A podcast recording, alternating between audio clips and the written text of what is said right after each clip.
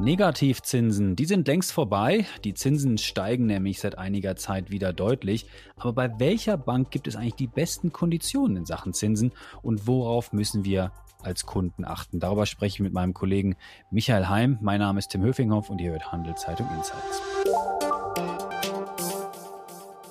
Hallo Michael. Hallo Tim. Michael, können Sparer und Sparerinnen denn in Sachen Zinsen mittlerweile wieder richtig gute Geschäfte machen. Die äh, Negativzinsen liegen ja Schätzchen hinter uns.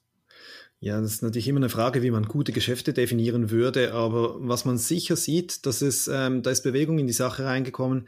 In den letzten Monaten ähm, wurden die Zinsen, äh, die Sparzinsen ähm, deutlich angehoben. Also viele Banken haben da reagiert und äh, sind jetzt auch dran, das durchaus zu vermarkten. Also das Thema Zins ist zurück, etwas, was wir eigentlich ja, ich würde es mal sagen, sicher seit 10, 15 Jahren nicht mehr erlebt haben. Mhm, also Sparzinsen wieder ein Geschäft lohnt sich wieder für mich und für dich sozusagen als Kunde. Also reich wird man nicht.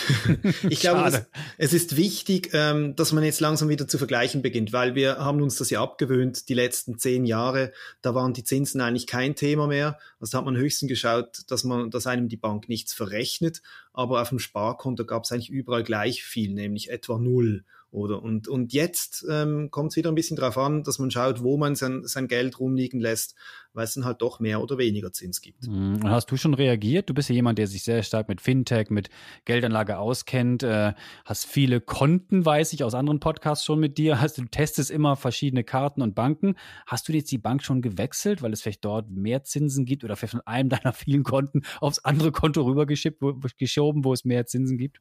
Nee, also ich habe es mir natürlich auch angeschaut. Ich habe mir kurz überlegt, letztes Jahr, als das angefangen hat, ähm, da, da was zu verschieben, weil es da wirklich halt Banken gab, die schneller waren. Mittlerweile ist meine Hausbank, wo ich mein Sparkonto habe, ähm, ist eigentlich gut dabei. Also ich habe mir jetzt die Mühe gemacht und wirklich so von den großen Banken die Zinsen verglichen. Ähm, und da kann ich jetzt für mich sagen, nee, ähm, ich lasse das mal bei meiner Hausbank, weil das bisschen, was ich rausholen könnte, das ist nicht so viel. Zu viel Aufwand, verstehe. Aber machen wir es ganz konkret. Bei wem kriege ich wie viel? Also, interessanterweise waren die Neobanken ähm, die ersten, die Zinsen angehoben haben. Die sind auch immer noch recht weit vorne dabei. Also, U, ähm, von denen haben wir auch schon gesprochen. Das ist so dieses Joint Venture von Postfinance und Swissquote. Ähm, die zahlt im Moment 0,75 Prozent. Zack, ebenfalls eigentlich eine reine Digitalbank aus von der Bank Claire, ähm, ebenfalls 0,75 und das ist auch so ein bisschen, ich sage jetzt mal, die obere Grenze dessen, was man so auf breiter Front sieht. Es gibt da noch so ein paar kleine Ausnahmen, das ist die Luzerner Kantonalbank, die ist da noch ein bisschen höher, da habe ich gesehen, die zahlen auf einem Anlagesparkonto 0,8 und dann gibt es noch die kleine BSU, das ist eine Regionalbank, ähm, da kriege ich sogar mehr als ein Prozent. Also das ist so, ich sage es mal, das sind so die guten Angebote und dann ganz hinten gibt's dann Banken, ähm, wo ich immer noch irgendwo bei 0, irgendwas, also Swissquote, klar ist ein Broker, die sind jetzt nicht so auf Spar ausgerichtet, da kriege ich praktisch immer noch nichts. Aber auch bei großen Banken wie der UBS oder ZKB, ähm, da habe ich jetzt so bei dem, was man als normales Sparangebot ähm, bezeichnen würde, gesehen, die sind vielleicht bei 0,5 im Moment. Also mhm. das, es gibt größere Unterschiede im Moment und ja, das ist so, was die Konten angeht. Bei den Kassenobligationen ist dann natürlich der Unterschied noch viel größer. Ähm, das ist interessant, da gibt es die Cembra, ähm, das ist eine, eigentlich eine Kreditbank, die machen vor allem Kreditkarten und Kleinkredite. Ähm, die haben sehr gute Zinsen bei den Kassenobligationen, äh, bezahlen da am meisten. Diese Folge wird von Schroders Schweiz präsentiert. Schroders ist einer der ersten Vermögensverwalter, der in seinen Portfolios auch Naturrisiken berücksichtigt. Was der Schutz unserer Natur mit Geldanlage zu tun hat, erfahren Sie auf schroders.ch. Michael, worauf muss ich denn achten, wenn man solche Angebote eingeht? Also früher in dieser sogenannten Hochzinsphase, da kann ich mich daran erinnern, dass Banken oft ähm, uns Kunden angelockt haben mit hohen Zinsen, aber dann gab es Kleingedrucktes, dann gab es auch viel Ärger in den Medien, dass Leute Probleme mit ihren Banken hatten. Also man sollte nicht unbedingt zu der Bank gehen, die höchsten Zinsen hat, oder? Wie, wie, wie, wie muss man das einschätzen? Also das Erste, wo ich mal, ähm, wo man genau drauf schauen muss, das ist genau dieses Kleingedruckte. Also ähm, man sieht jetzt auch Angebote, da steht dann irgendwie groß 1,75 Prozent oder irgend sowas. Und wenn man genau hinschaut, sieht man, dass ein großer Teil davon eigentlich nicht normaler Zins ist, sondern da werden zum Teil Boni bezahlt auf, auf Neugeld. Also wenn ich meiner Bank neu Geld bringe, das ich vorher woanders hatte, dann bezahlen die mir einmalig noch was da drauf. Das gilt dann aber eigentlich nur für das erste Jahr. Und danach hm, habe ich dann wieder verstehe. den normalen Zins und der ist dann vielleicht tiefer. Okay. Ähm, oder es gibt auch Banken, die haben so einfach Angebote für das erste Jahr. Das ein, äh, ich wäre ein bisschen gemein zu sagen, es ist ein Lockvogelangebot, aber da muss ja, man schon genau aufpassen. Tönt schon so, oder? ja, ist, halt, ja, die, die, die, die locken ein bisschen, oder? Und da kriegt man halt eine, eine, eine Willkommensprämie. Man könnte es positiv mal so nennen. Mhm. Also das ist sicher was, wo man drauf schauen muss. Und das andere ist, was ich schon angetönt habe, ähm, es ist gar nicht so sehr nur die Bank, sondern es ist auch innerhalb der Bank das richtige Konto zu wählen. Also viele Banken, die, die unterscheiden, also es gibt nicht nur das, das Lohnkonto, da gibt's überall eigentlich null Prozent weiterhin mhm. ähm, äh, und das Sparkonto, sondern da gibt's unterschiedliche Arten von Sparkonten. Und etwas, was man da wieder genauer anschauen muss, das sind die Rückzugslimiten, die da mit diesen Konten verbunden sind. Rückzugslimiten, muss ich sagen, habe ich noch nie gehört. Ich oute mich als jemand, der das nicht das Kleingedruckte nicht gelesen hat. Was ist das? Kenne ich gar nicht. Das war halt in den letzten Jahren auch nicht so ein Thema, weil da hatten die Leute halt das Geld einfach auf dem, auf dem Lohnkonto oder irgendwo, wo man jederzeit alles beziehen konnte. Auf einem klassischen Sparkonto gibt's meistens ein Einschränkungen, wie viel Geld du kurzfristig abheben kannst. Ah, also da heißt es zum Beispiel, pro Monat darfst du Maximum, maximal 10.000 Franken beziehen oder pro Jahr maximal so und so viel. Und wenn du dann mehr Geld brauchst, weil du dir zum Beispiel ein Auto kaufen willst, dann heißt es, okay, entweder du wartest jetzt drei Monate, mhm. du hast eine Kündigungsfrist, oder du bezahlst eine Gebühr.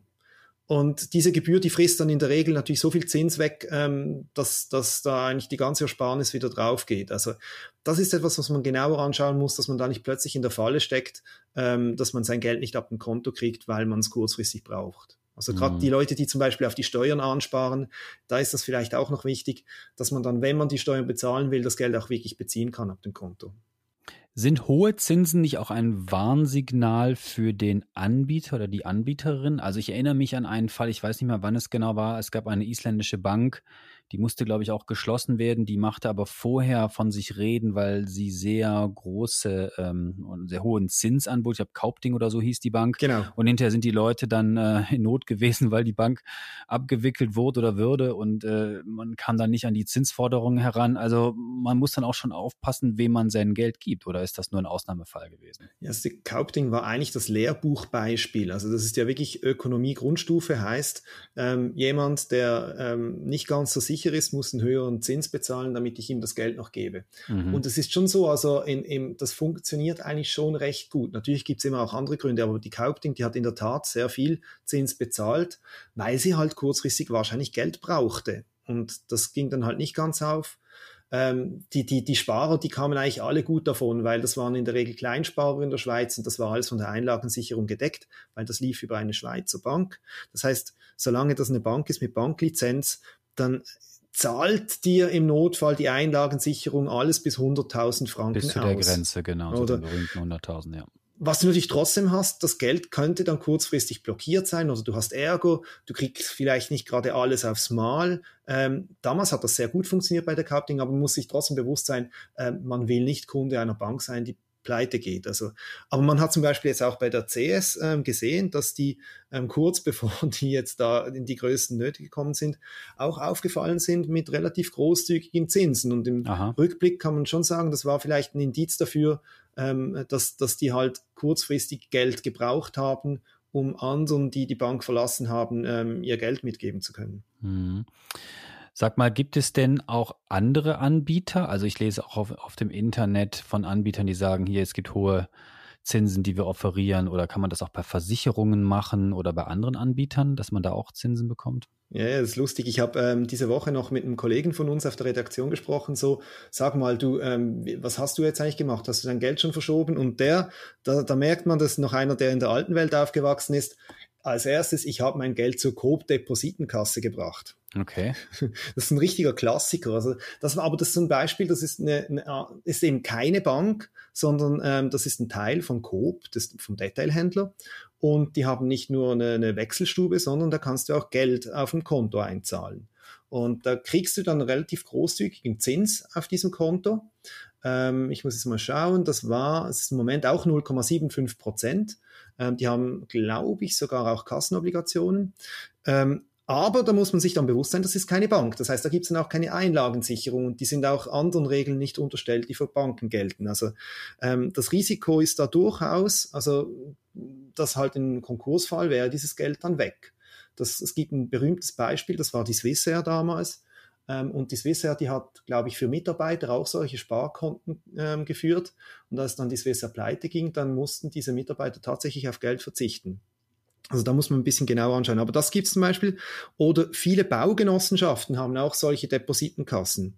Macht irgendwie auch Sinn, weil diese Baugenossenschaften oder Wohngenossenschaften, die brauchen Geld, um ähm, neue Wohnungen zu bauen, neue Häuser zu bauen.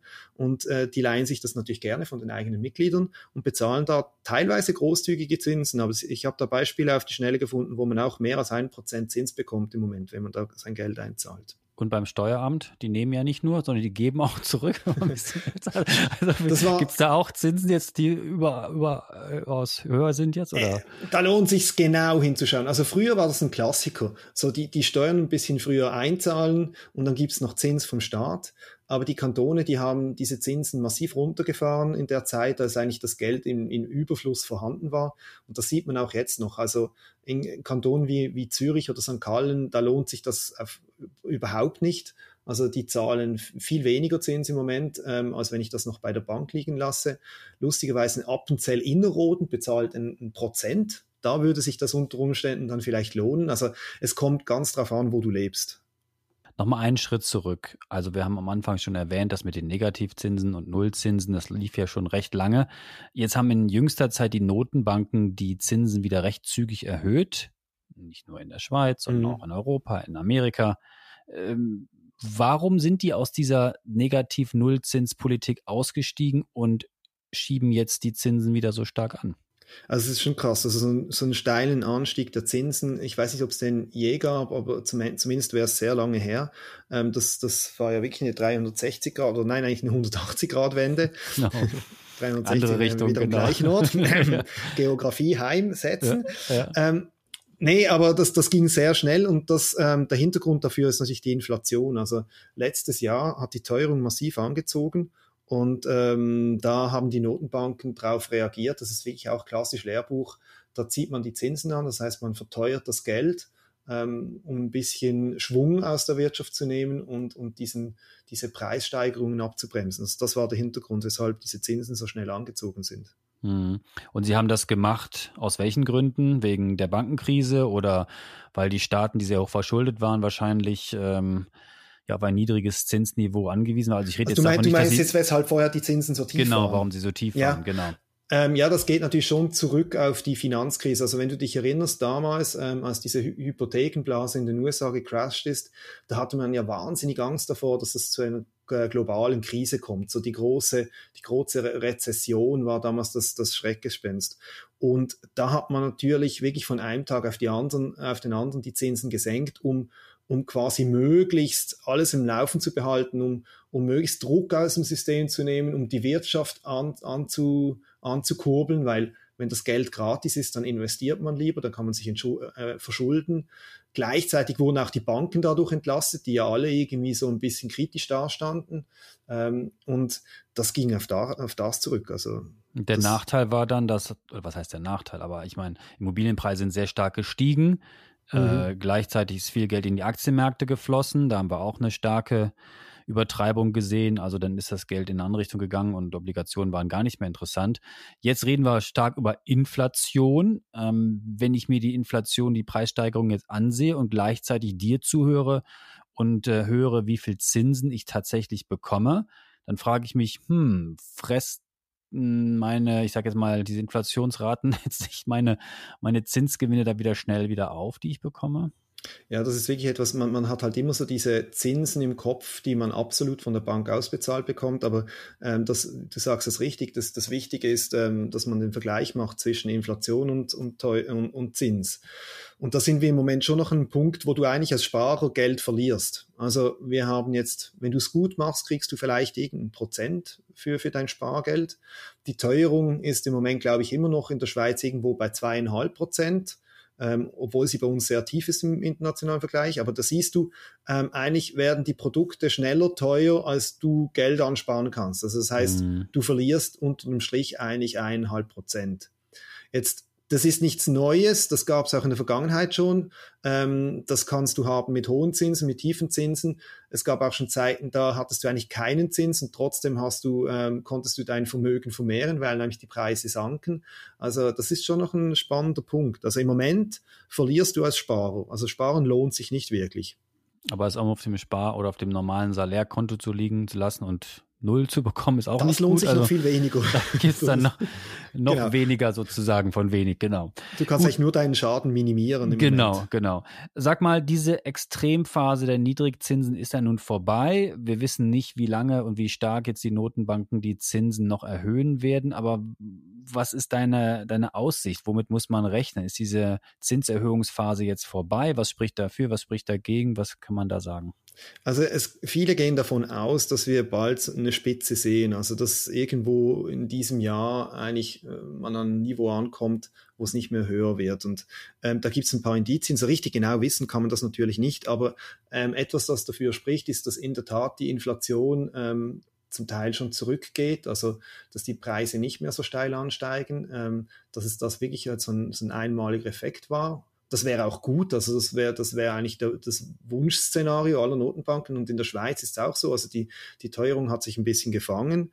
Und man erkennt es auch ein bisschen dran, wenn man schaut, die langfristigen Zinsen, also wenn du wirklich sagst, ich lege mein Geld über zehn Jahre an, die sind gar nicht so viel höher als die kurzfristigen. Das heißt, man geht eigentlich nicht davon aus, dass da noch wahnsinnig viel ansteigt, was man ähm, groß vergüten müsse. Also es ist sogar so, ähm, so eine eidgenössische Obligation im Moment, die rentiert eigentlich fast weniger, als äh, wenn du das Geld auf dem Sparkonto hast.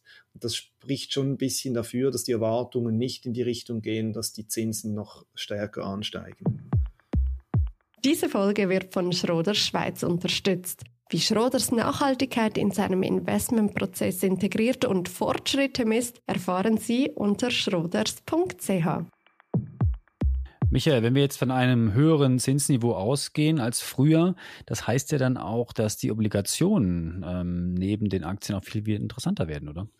Ja, also ähm, ja und nein, man muss natürlich auch wieder aufpassen, aber es ist schon so, also ähm, auch bei den Obligationen nehmen wir mal irgendwie eine große Firma wie die Nestle, da hast du ähm, noch vor kurzem nicht wahnsinnig viel Zins bekommen dafür und das ist logisch, wenn das Zinsniveau ansteigt, dann ähm, kann auch das wieder interessanter werden.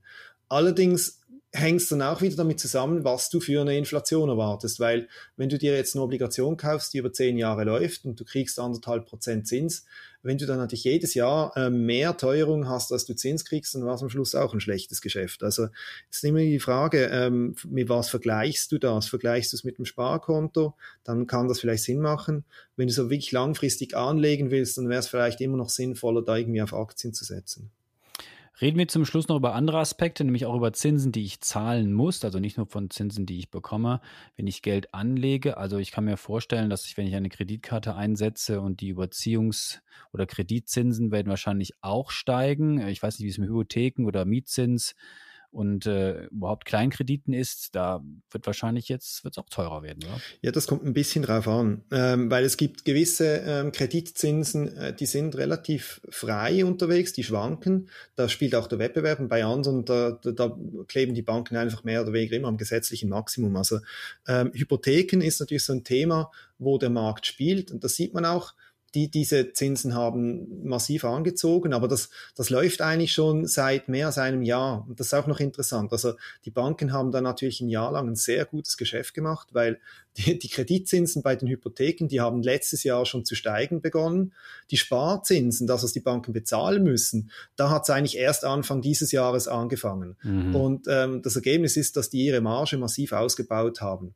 Ähm, aber die Kreditzinsen sind da mitgezogen. Dann gibt es andere Beispiele, die Sollzinsen auf dem Konto, wenn du das Konto überziehst, ähm, das sind erstens mal absurd hoch. Ähm, das sollte man eigentlich überhaupt nicht machen, wenn man irgendwie die Wahl hat. Ähm, und auf der anderen Seite ähm, sind die auch nicht wirklich flexibel. Also da da haben die Banken zum Teil schon seit Jahren immer die gleichen Zinssätze von irgendwo bei 10 Prozent. Also mhm. das ist, die kleben da wirklich an dem, an der Grenze dessen, was sie überhaupt dürfen. Dasselbe gilt auch bei Kreditkarten. Ähm, da, ich habe da mal vor kurzem einen Vergleich gemacht. Du bezahlst eigentlich fast bei jeder äh, Bank äh, bei der Kreditkarte einen Kreditzins von etwa 12 Prozent. 12. 12, 12 Prozent, das muss dir wirklich geben, oder? ähm, und das ist schlicht die gesetzliche Obergrenze deshalb, dessen, was sie überhaupt verlangen dürfen. Also mhm. es, ich fand genau ein Beispiel von einer Bank, die da relevant, relevant abgewichen sind. Alle anderen haben entweder 12 oder 11,95 Prozent oder irgend sowas. Also man spricht da effektiv von der Wuchergrenze, das man, mehr man, dürfen man sie nicht. Man einigt sich auf 12, genau. Das heißt, die kleben da einfach an diesem gesetzlichen Maximum und das bewegt sich nicht, also ähm, das bleibt auch gleich. Deshalb gibt es da keine Veränderungen. Ein bisschen anders ist bei den Kleinkrediten. Da gibt es einerseits Wettbewerb, also da, da sind die Preise, die Zinsen tiefer. Andererseits hat da der Bundesrat vor kurzem entschieden, dass da die, die Maximalgrenze von heute 10 auf 11 Prozent erhöht wird. Also das könnte durchaus sein, dass da jetzt vielleicht in einem oder anderen Fall ähm, sich ein Kleinkredit ein bisschen verteuert. Also mhm. da, aber, aber auch dort, ähm, ja, es ist jetzt nicht unbedingt die Obergrenze, die da gilt. Und der Mietzins? Ja, der heißt der nur so oder steigt er jetzt auch oder? Das ist das, also ist natürlich so ein bisschen Twitter-Ding, aber ist effektiv so. Also ich meine, der Mietzins, ähm, der ist gesetzlich an das Zinsniveau gebunden. Also da gibt's ja diesen Leitzins im Prinzip, also den Referenzzins. Da rechnet der Bund aus, wie hoch ist im Durchschnitt ähm, der, der Zins für eine Hypothek. Und ähm, die Mieter, die dürfen dann ähm, die Mietzinsen anpassen, wenn dieser Durchschnittspreis oder dieser Referenzzins steigt. Und dieser Re Re Referenzzins, der ähm, kommt jetzt ins Steigen, also das wird sich jetzt dann zeigen. Da werden dann die ersten Mieten dann wahrscheinlich auch nach oben angepasst werden. Also das war die letzten zehn Jahre ging es eigentlich immer nur runter oder sogar eigentlich 20 Jahre. Ähm, und und da, da könnte es dann wirklich auch noch ein bisschen anziehen jetzt dann.